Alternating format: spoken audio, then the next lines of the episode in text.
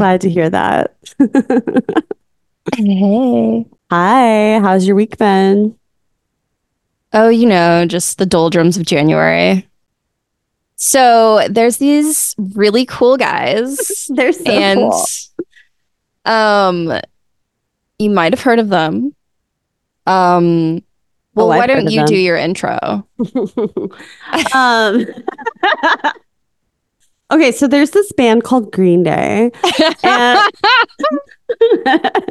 they are Oh from the Bay Area. They sometimes play punk rock music. And basically, they have a new album out. And it was actually kind of like the first cultural skirmish of 2024, I would say, because they were playing on, um, I don't know who does that New Year's Eve show now, but I know, I, I but I saw them perform when I was like Yeah, watching. They like, all the stuff with my performed and they performed American Idiot, their song, and they replaced some of the lyric instead of saying, I, I don't want to be a part of a redneck agenda, they swapped that out with, I don't want to be a part of a MAGA agenda. God, it's so corny. so corny, but apparently it pissed some people off because Fox News did a couple segments on it. Elon Musk was tweeting about it.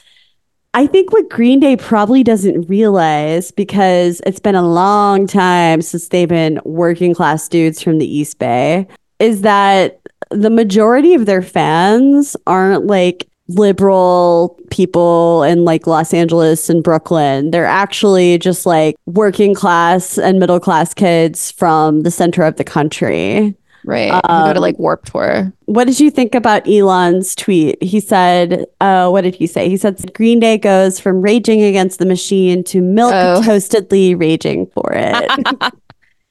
Um, he's not wrong. I would say, you know, okay, I wrote die when you're cool or live long enough to become cringe. And that's Ah. basically what what Green Day has become. like I just get secondhand embarrassment to be entirely frank when I see like I watched that performance because I was just up watching like whatever New Year's BS was on with my parents. yeah. Oh, you That's what I do on? New Year's Eve Oh. now is just stay at home and like have, you know, a very family night. Um She's like, I'm a 66 year old woman at heart. I am totally. and I just get secondhand embarrassment because it's like it's very micro penis energy. it's like these grown ass men who are like in their 50s, clearly like deep into their 50s perhaps, who are like still like bleach their hair and like do this like pop punk, like hold the like low slung guitars and like the theatric. It's almost like a campy act at this point. And perhaps they're in on the joke of it all. They Yeah. probably are. I don't know. I mean, so I actually went through the songs on the latest record and I decided to write down some of the lyrics that jumped out at me. And I thought maybe I could read some of them and you and I could try to like decipher them together. Yeah, let's do it. figure out their lyrical genius. Strange days are here to stay. Ever since Bowie died, it hasn't been the same. All the madmen going mental. Grandma's on the fentanyl now. Oh my God. I know. I saw that lyric. Strange days are here to stay. Oh God. This is like an Oliver on. North kind of thing. Sorry. Everyone Sorry. is racist. And the Uber's running late. I just lost my sense of humor. Gen Z killing baby boomer now. Strange days are here to stay. Okay. They wrote this on ChatGPT. They're like, they they literally put in write a Green Day song. okay, but when they That say was their every, prompt. when they yeah, right. Man, what a artless way like to talk about I, I don't know. I mean, I guess that's true. That is sort of the psychodrama of middle America is opioid opioid addiction, although it's also it's basically It's everywhere at this everywhere, point. Yeah. I don't know. I'm like, like, trying to muster like I um You can just say pass if you don't if you don't well, want to no, I'm just trying to think of like, okay, a kid in West Virginia who's like the alt kid at his like small town high school who's like maybe kind of getting a sense of his own taste and he's like, I'm gonna see what Green Day is all about. Like, Yeah. you know, goes through Dookie, Dookie, goes through Dookie. American Idiot, Dookie. and um and now he's landed on what what's this new record called? Like uh Saviors. Saviors. Which I was I was like, why didn't they name it White Saviors? Right. They should have named it White Saviors. that would have been the ultimate um, you know, edge lordy thing to do. Um, maybe it would appeal to somebody of that age. Maybe they're just like, look, we're not trying like we may be 50, but we're still trying to appeal to like 14 year old kids who Yeah. to them this is profound. So if that's indeed the case, then maybe they're actually way more brilliant than I'm giving them credit for. And they could, you know, be starting some sort of subtle revolution in like the Appalachians with like, you know, writing lyrics that can be like, yeah, I kn- my grandma is on fentanyl. I don't think they have I mean, that's not funny, but I don't really think they have awareness or care if their fans are in Appalachia or like I, right. I don't think they like if I don't think they would even like them if they met them. right. You They would know, make fun of their own their own fans. Um, there are many Between- artists that seemingly are like that. I have another song I want to read the lyrics. Um, fancy okay. sauce. Oh, what? Okay. What? No, no, no. You go ahead. No, no, you go ahead. I was just curious. Is is Susie Chapstick sort of like a, a love song to like a long ago, like you know, girl in high school or something? Ala- oh, wait, a Lana Del Rey. No, like a it was. Is it like an ode to like a girl, you know, like a high school, a girl he knew in high school or something? That Let, let me like read the lyrics. Will I ever see your face again? Not just photos from an Instagram. yeah, he's Instagram. like lusting after his like 1991 like love or something. Will you say hello from across the street, from a place and time we used to meet? Sometimes everything grows apart, broken pieces from a busted heart. Not even the drugs. These are so like they're not even trying. not even the drugs seem to work. Living in the shadows where we lurk. Outside my window before the sun comes up to shine, it's just another vacant, cold, and lonely night. I think that's definitely written for like a lost Girl. love.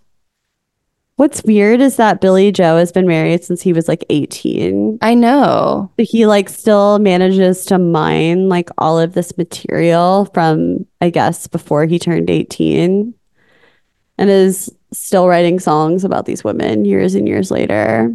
Right. If I were his wife, I'd be pissed off. Well, he I mean, you know, this all of this could be totally made up, which artists are allowed to do. Yeah, he you know could be there putting was himself in the in the place of like a lonely man who's like not with anyone and is just like reminiscing about his like first love from when he was like 17 or something. yeah, maybe he's method acting. I don't know, but um, method acting. I don't know if this album will t- inevitably become like the big masterpiece hit of our like the the American Idiot of this new generation. Um I kind of I, don't definitely don't think that's gonna happen. that's what's I mean that's what they're trying to like set it up as. But yeah, I just like I don't see that. um my the Reddit seemed like they loved the record. I did like do The some Reddit? investigation. Really? Well, it was like Green Day Reddit, so I didn't really read anything that would have been like people who were like just tuning in that weren't necessarily fans, but maybe gave it a fair shot and like hated it or something. There is one, so that my favorite song on the album is actually called Fancy Sauce. I think it's the most interesting lyrically. I uh, want to read you the lyrics because um, they reminded me a little bit of not our last episode, but the episode before that, um, where we talked about trauma queens.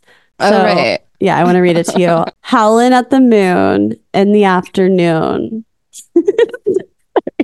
My God. I'm like so embarrassed.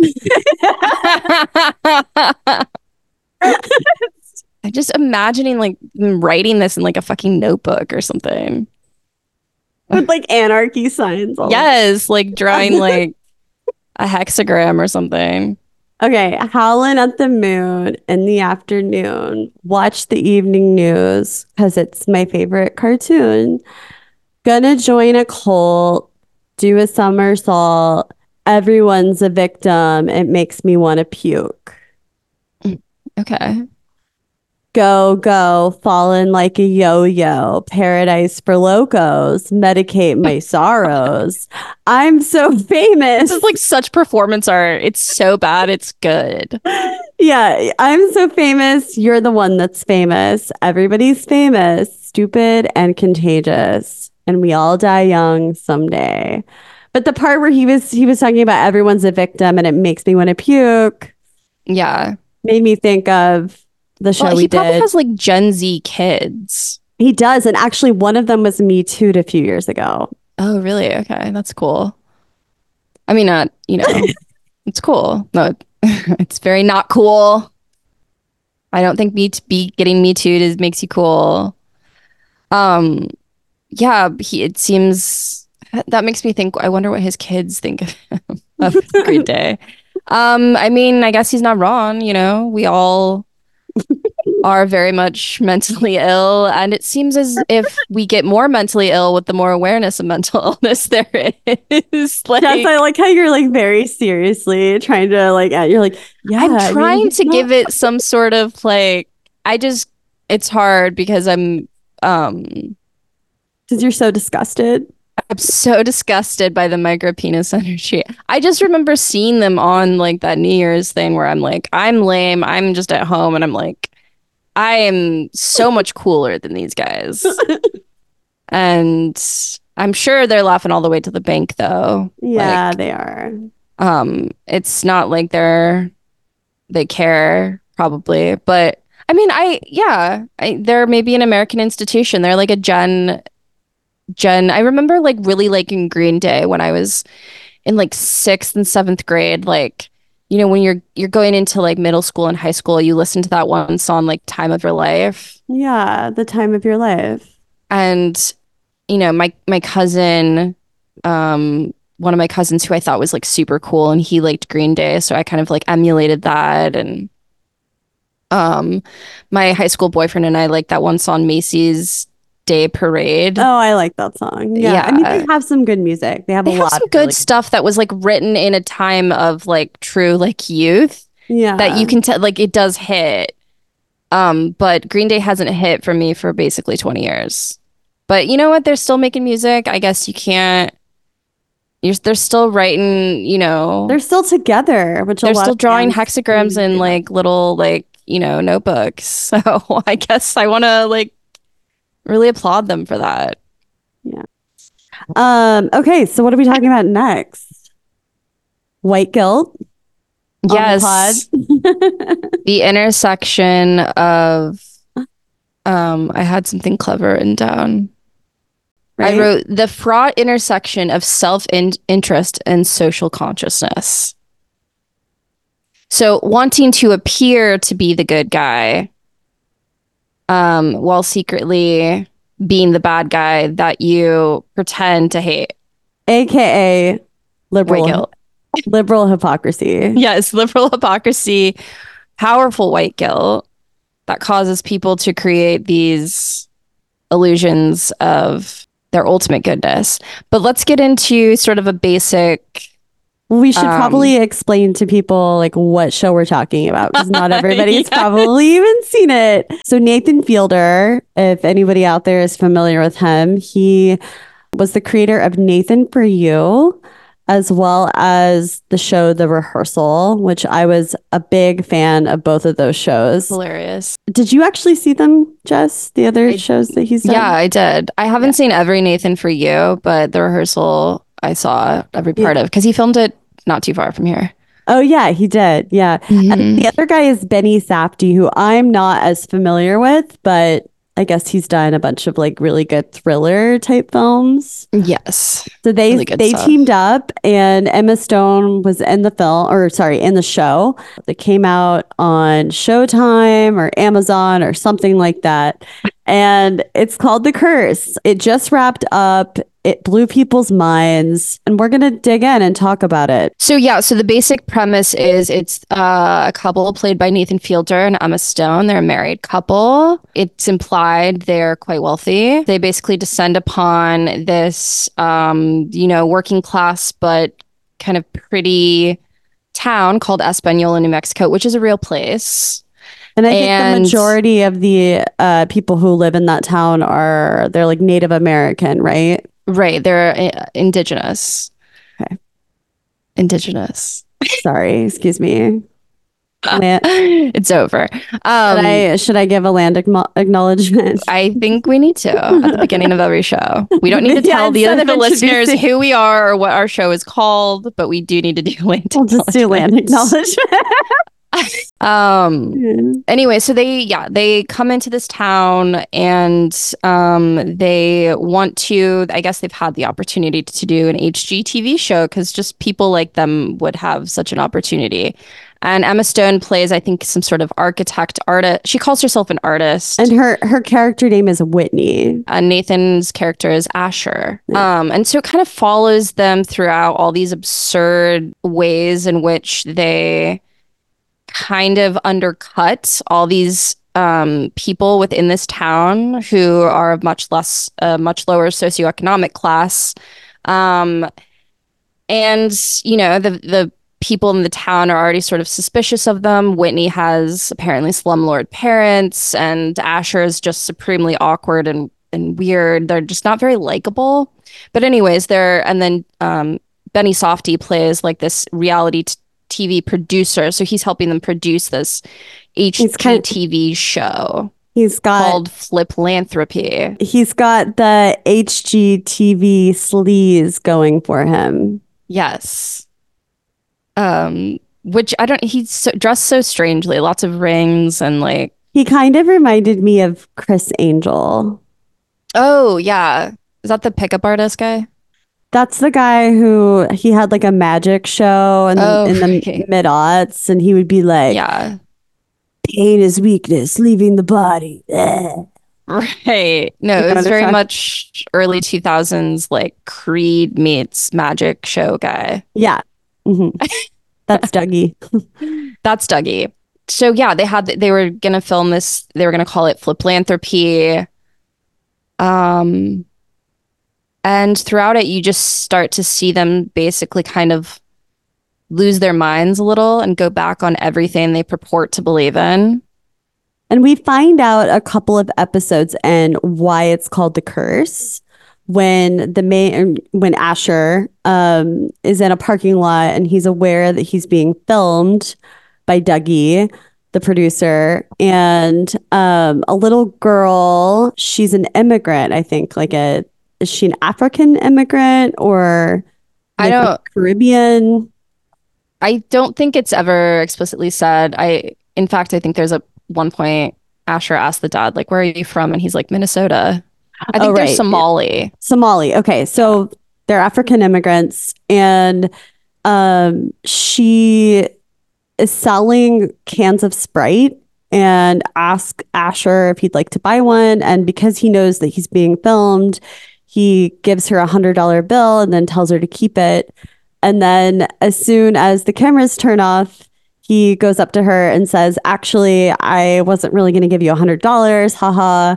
Here's a 20 instead. And then obviously this upsets her because that's just like a fucked up thing to do. And Right. she looks at him and points at him and very seriously says, I curse you. The power of words, though.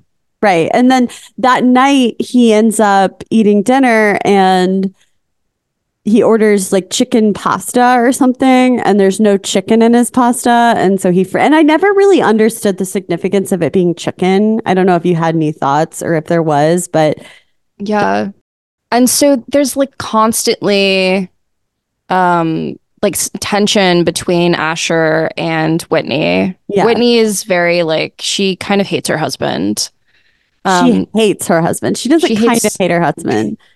she thinks he's a loser. He has really no swag. I, I don't really I think she's probably with him for some sort of, I don't know, professional connection. It just doesn't they just do not seem like a match. But she is obsessed with appearances. Yeah. And so everything has to be um, which is many people. I mean, I'm not faulting that we're all obsessed with appearances to a certain extent. Um, but she's also obsessed with being like, you know, how we live in a time where everything's bifurcated into good guys and bad guys and the right side of history. Right.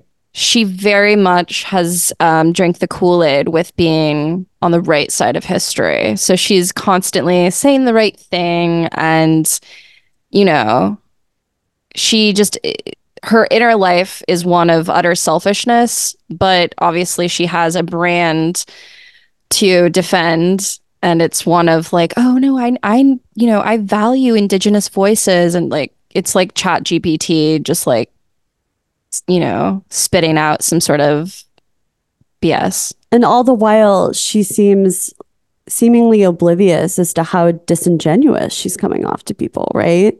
right yeah she has no idea how fake she seems and how unlikable she is as well It's like she's not fooling anybody. And that's that's the other thing. It's like so many of the interactions that she has with the other characters on the show, like um, some of the ones that really stood out to me, obviously her interaction with the um, Abshir, who's the little girls um, from Somali. It was Abshir is her dad, but also um, the interactions that she had with Cara, um, the Native American performance artist who oh right. who had her come into the tent and then she like sliced turkey and then handed the t- which seems like something I actually would have come up with I feel like in high school maybe to freak out my classmates. But she like slices turkey and then hands it to the person that comes into the teepee and then looks at them and doesn't say anything. And then basically the person decides whether or not they want to eat the turkey, at which point Cara just like screams as loud as she can and then the person leaves. Emma Stone's character seems like she wants approval from Cara and Yeah. Cara would just be so disinterested and deadpan and quite frankly bitchy to her. yeah she was full of contempt for for whitney Yeah, she was a total bitch. and and Whitney just kept taking it and taking it and taking it and it it just reminded Well, me she- of like oh go ahead.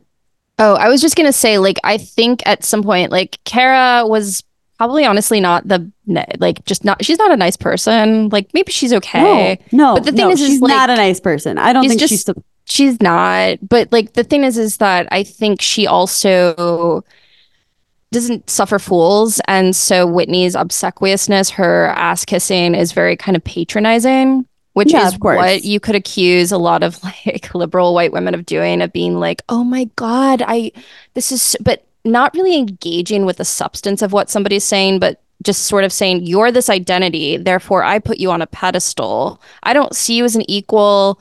I see you as sort of um, a pitied sort of identity um, that I don't really that I'm just using for my own vanity to make me seem like a good person." yeah, and at the same time, Um, let me praise you and Right. compliment you and you know let me try to get you to like me and approve of me and compliment my art and yeah it's like it's completely patronizing and um i feel like until the very last episode which i don't know if you remember when her and asher were sitting at the dinner table and she's pregnant and she's Oh yeah. talking about how pissed off she was that Cara had been written up in the New York Times and was getting all these accolades for quitting art. Right. That we started to see like a shred of resentment that Emma's character might have had. And like we started to actually see how she really felt potentially about Yeah. Cara. And honestly, I have to say, I think Emma Stone is one of like the greatest actresses of our generation. Like, Yeah, a lot of people like her. I loved her performance in this in this series. Like she plays it so subtly. Like there's times when like she's going over some guy's house and obviously the houses she designs are all reflective. It's absurd and terrible for birds, but she's like adjusting her face slightly Yeah. to like smile and a per- it's so demented and it's so perfect. And I think she is like she was just so brilliant in this role cuz she just was like there's barely contained rage underneath every interaction of just like okay okay you're so Yeah. that's so beautiful and like just somebody who's That's so great. Praise me. yeah and she definitely is one of those people who wants to have like you know she couldn't ever deal with the fact that or look at herself in the mirror to be like oh i have the potential for cruelty or i have the potential for selfishness she could never recognize that within herself I thought, it, you know, it's interesting. It's like she was getting admonished from the people of Espanola. You know, they were always kind of like shitting on her, and then she would shit on Asher, and then Asher would just kind of like shit on himself. Right. You know, like he was like he would be like masturbating to the idea of his wife like having sex with some ugly yeah he's a cop guy or something and like he would he would like get off on on like basically being degraded by her and yeah. he did he did have a micro penis. Which is okay. that was really his penis? No. I think it was. You don't think no that that's not nathan fielder's penis. That's not his penis nathan do you think it was a real person's penis evan's googling nathan fielder penis you know what i do Um, no, that was totally fake. It was just part of the. It was just a plot element. It was like just a a, sort of exempt. It exemplified the humiliation, um, of his character. a micro penis is an atypically small penis that's discovered in an embassy or very early childhood wow so you can like tell when you have a You can be diagnosed with it in childhood. horrible I know it is quite sad. I just so the move or the the show. I thought it was like honestly so funny. I know we're kind of describing it in serious terms, which it does deal with serious themes, but just it has so much like just deadpan humor. It's it's hilarious. It's I mean it's Nathan Fielder. It's in that sort of register. I always kind of liked Emma Stone, but I didn't get it, get it. But this I- show yeah. really, I was like, she is so, she's so good. Like every little thing note she lands. I hated her. I hated her character. I so know. much, but it's because I've met her so many times. right. You know, like we yeah, just especially we- in the Bay. I'm sure Yeah, you're like, she's it's all almost like- Whitney's. 90% of the women here. I mean, no, I shouldn't say that. Like a lot of them are listening. Hi, girls. Um, but I mean, it's yeah, the same in Portland, same in DC, same in all the places you and I have like lived yeah, and worked. not as much in Casey. Yeah, Casey's a little more real Yeah. because it's got a little Espanol in it. Do you remember the scene where some people were shoplifting and then uh they call the cops on the shoplifters. So but but basically she was like we can't do that. We can't call the cops on people. It makes us look bad. And also it's just the wrong thing to do. Of course that's what she said, but you know she's really thinking it makes us look bad. Right. it makes her look bad. It's bad PR. It makes her look bad as being like a white gentrifier coming into this community and then opening a store and then uh, you know people are stealing and so she calls the cops on them. So she basically tells the store not to call the police anymore and instead instructs them to just charge everything to her credit card. the bank of mommy and daddy slumlord. What could go wrong? Um, Right. And you know, within like a few weeks, Asher checks the the credit card statement, and she's got like twenty thousand dollars racked up in just stolen goods that she's paying for. And so, of course, people find out about this, and so people are going to take advantage of it, and they go to the store and they start just walking out of there with ton, you know as many clothes as they can carry. Yeah, the shopkeeper's just like, yeah, like bye. I guess the owner says it's cool. Like this is what she wants to do. So this is what I'm doing. And Right. the absurdity of it, it just reminded me like so much of of uh, our conversations that we've had about um, Well, it's yeah, it's like the idea of luxury beliefs. It's like a belief you can have that makes you look good, that makes you look like the good guy. Because remember, we want to be on the right side of history, and it's entirely bif- bifurcated between good and bad. There is no like sometimes bad people do good things, or sometimes good people do bad things. It is simply just good or bad. right. Um, and she has this luxury belief, so it's easy for her to just be like, whatever crime, because you know, I probably got a second home. I don't care. It's not like they're breaking into my like passive house, as opposed to the working class native or Hispanic um, uh, man they had hired to be security, who's like, you just invited like cancer in our community because He's like, I'm gonna get a fucking gun. And I'm gonna and that's what he did. And it totally freaked her out. She's like, What are you doing? Like, what are those? You know, we can't have those around here. And he's like, I need a gun because you're not enforcing the law, so I'm going to.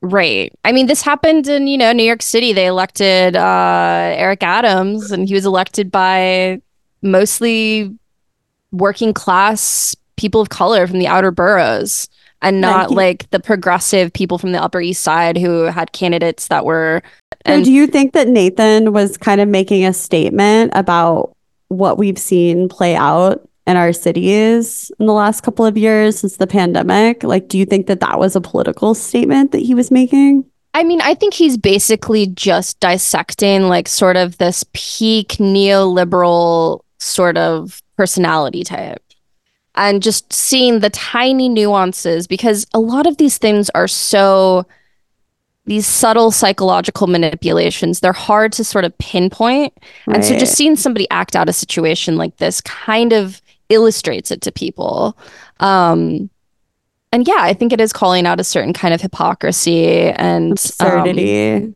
and also her contempt ultimately for the people in the town. They're just a means to an end. And if they stand up against her, she's so annoyed. She's like, um, she just can't handle the idea of other people existing in the world, basically. Yeah. Um, I will say I love the curse because although at times it was daunting and um, kind of like difficult to watch, obviously it was very slow. It had a very different sort of pace than we normally see on television.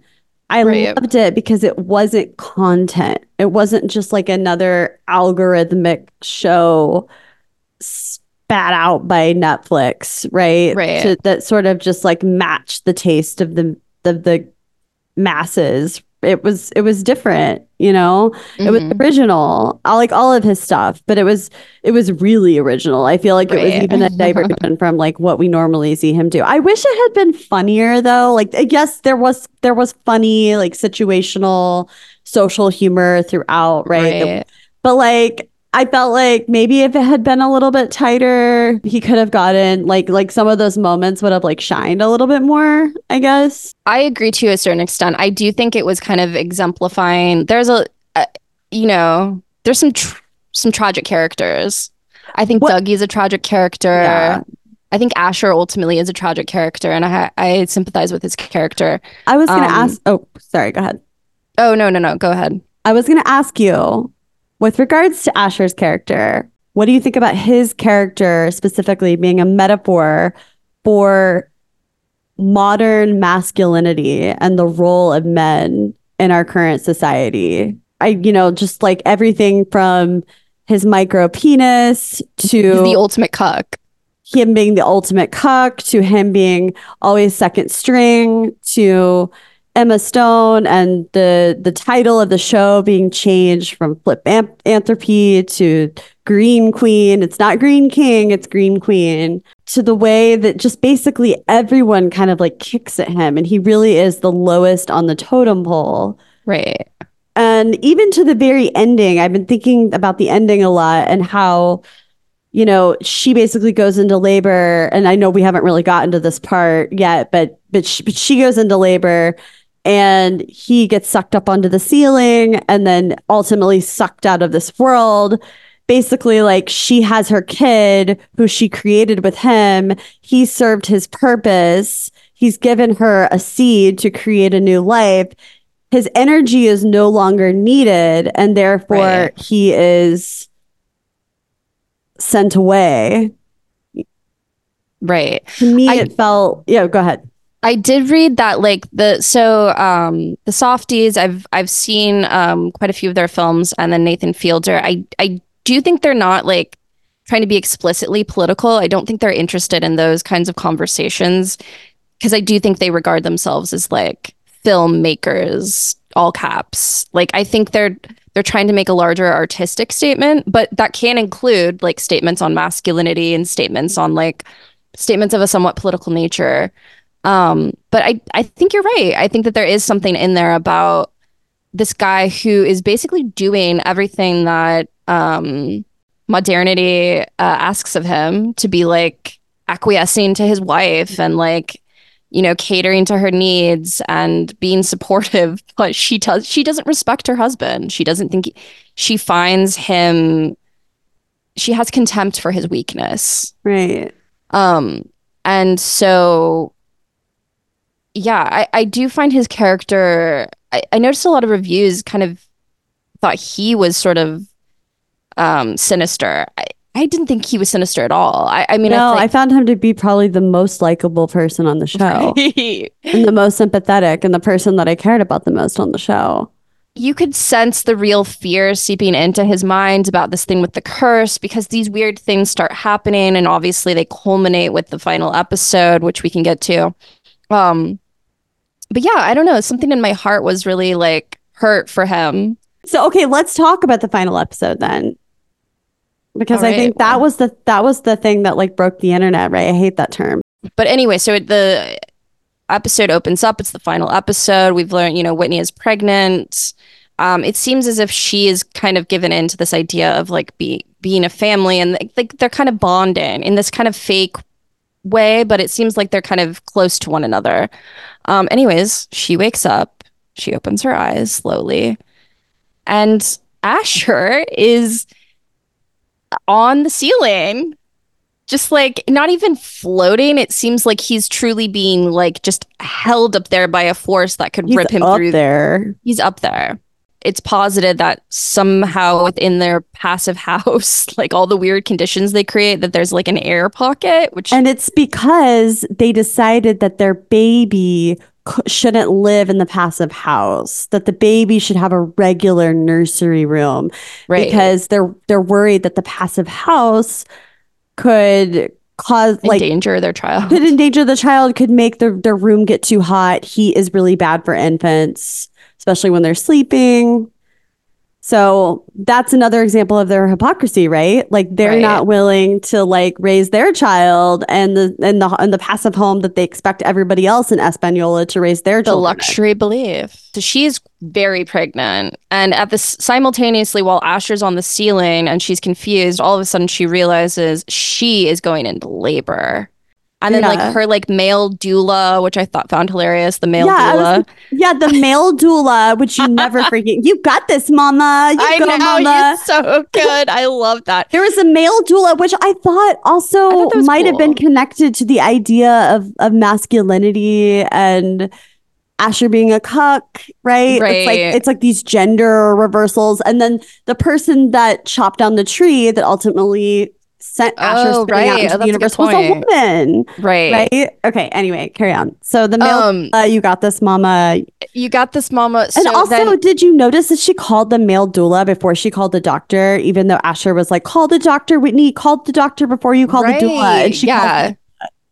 Yeah, and I feel like sometimes though I noticed that uh, people in my in our peer group really, I mean, and probably rightfully so, have a huge distrust of you know the medical system. So they do probably they probably would call. Oh my God, the first. doula, a doula is like such a waste of money. I did not get a doula. I thought it was the stupidest thing in the world. I was like, I don't want some person that I barely know in the room talking to me through one of the most personal and private moments of my life. Like, why would you pay somebody three thousand dollars to just like I mean, help? of course, to of course, she has a doula. Like she Of would course she never not have a doula. Right.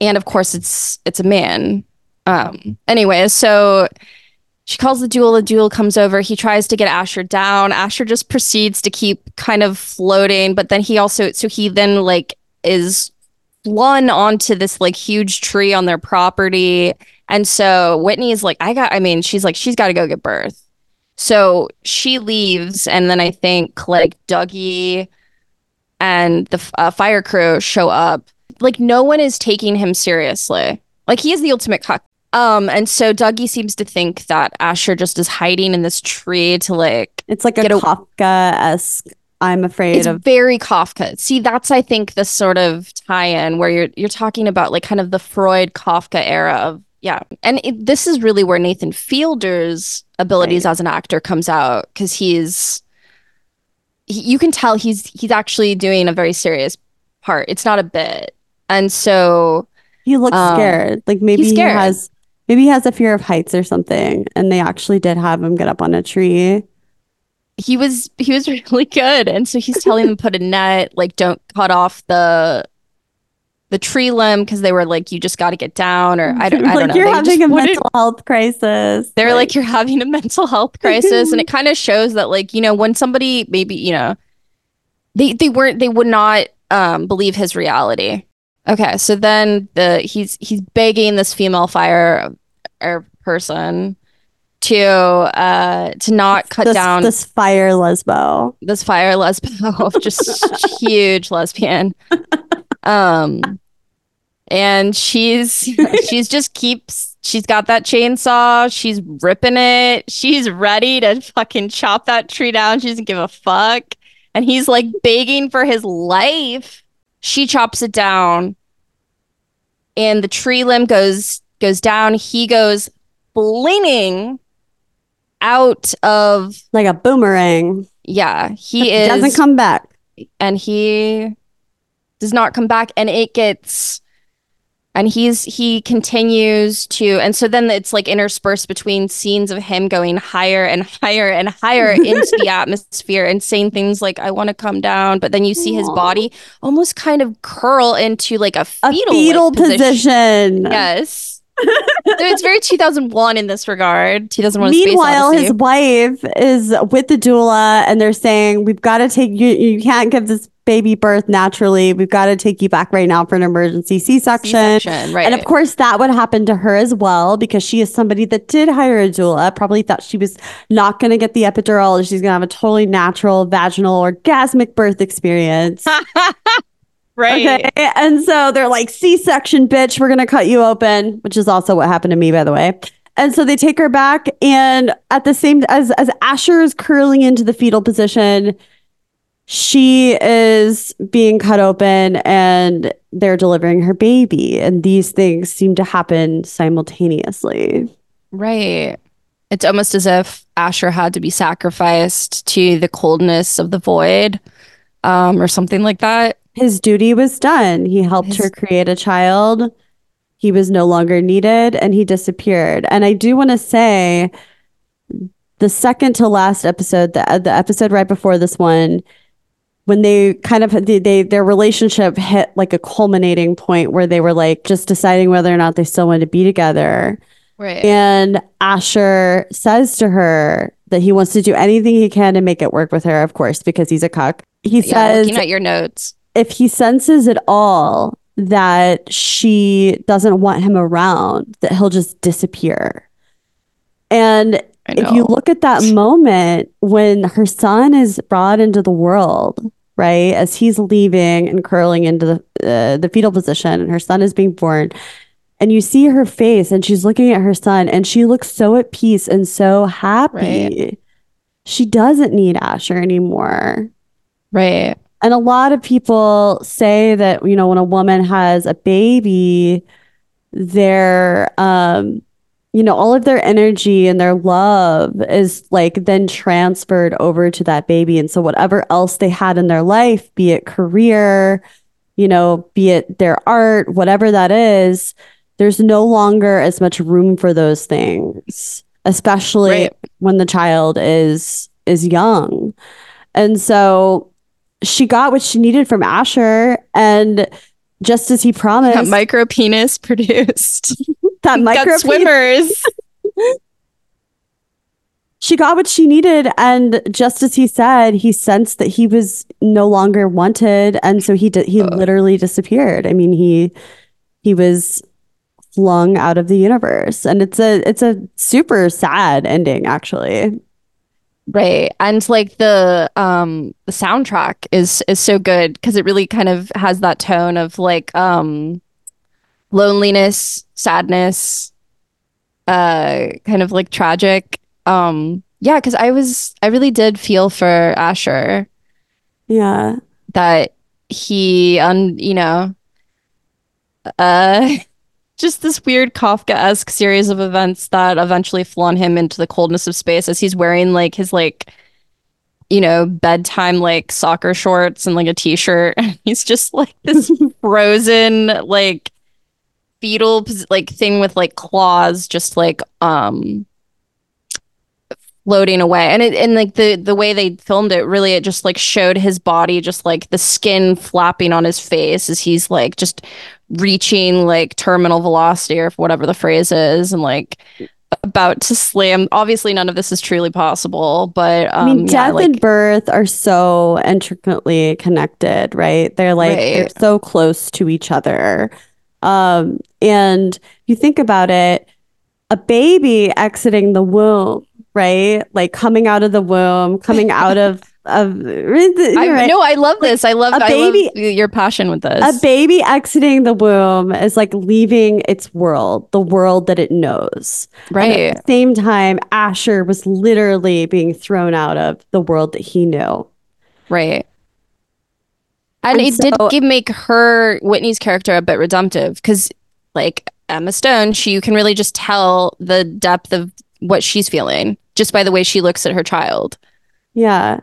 And in She's like, "That's two, real love." She It is- discovered. Yeah. And in season two, she'll get to be a victim when she tells Yes, everybody gets to about be a victim. right about the father of her child um flying out of the out of the universe and into the great Right. abyss.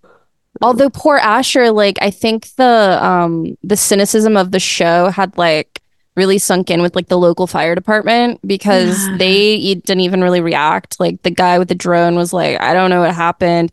I think Dougie ultimately was like, uh oh shit, Crying. like Asher's gone forever. He was crying, but his emotion is so fake that it's kind of hard to buy. Um also, but he, I think he was upset. He was, but he was he you could tell he felt sorry for himself. yeah, he felt sorry for himself for losing his friend, not the fact that Asher is uh dead.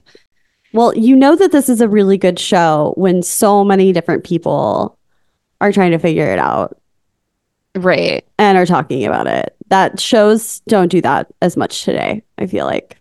Yeah, no, I I totally agree. And I, I think that there's no point in like figuring it out because it's like what does it represent? Obviously it's sort of absurd. It's there's it's like it's like why did Franz Kafka write a story where he wakes up as a bug? There's no point to be like why? It's just like what is what can be gained from such an absurdity. Um like eh, the I mean, it just when somebody asks why, it's like, wait, you mean like literally the physics of it, or what? Like, there's no, there's no definitive answer for these things. Like, this is, I guess, ultimately how I feel about just Everything. everything. is that it's not necessarily about like I don't want to look for discrete answers because I don't think life, the big questions in life, have discrete answers. I think it's more of like, uh, how did this sort of this thing make you feel? And the truth is in the feeling. mm-hmm. All right, the curse. We so did thanks, Evan, for your recommendation. Yay, you're welcome. I think that's a wrap. what That's do you a wrap. Um, no, this was fun. And yeah, I think I would definitely recommend, you know, watching The Curse and? Not listening to the latest Green Day album. or you could turn the volume down on The Curse and just have turn like the volume Green up on the Day Green Day. be like sort of it's the music video for the Green Day record. That's actually kind of an interesting idea. We could try that. I think I um need to be stoned. yeah, and I don't do that but- anymore. So what's that? I said I think I need to be stoned to do that, and I don't do that anymore. So Right. cool. Well, you're the best. You're the Um, best too. And I guess we'll tell our people Don't, don't cry. Don't cry.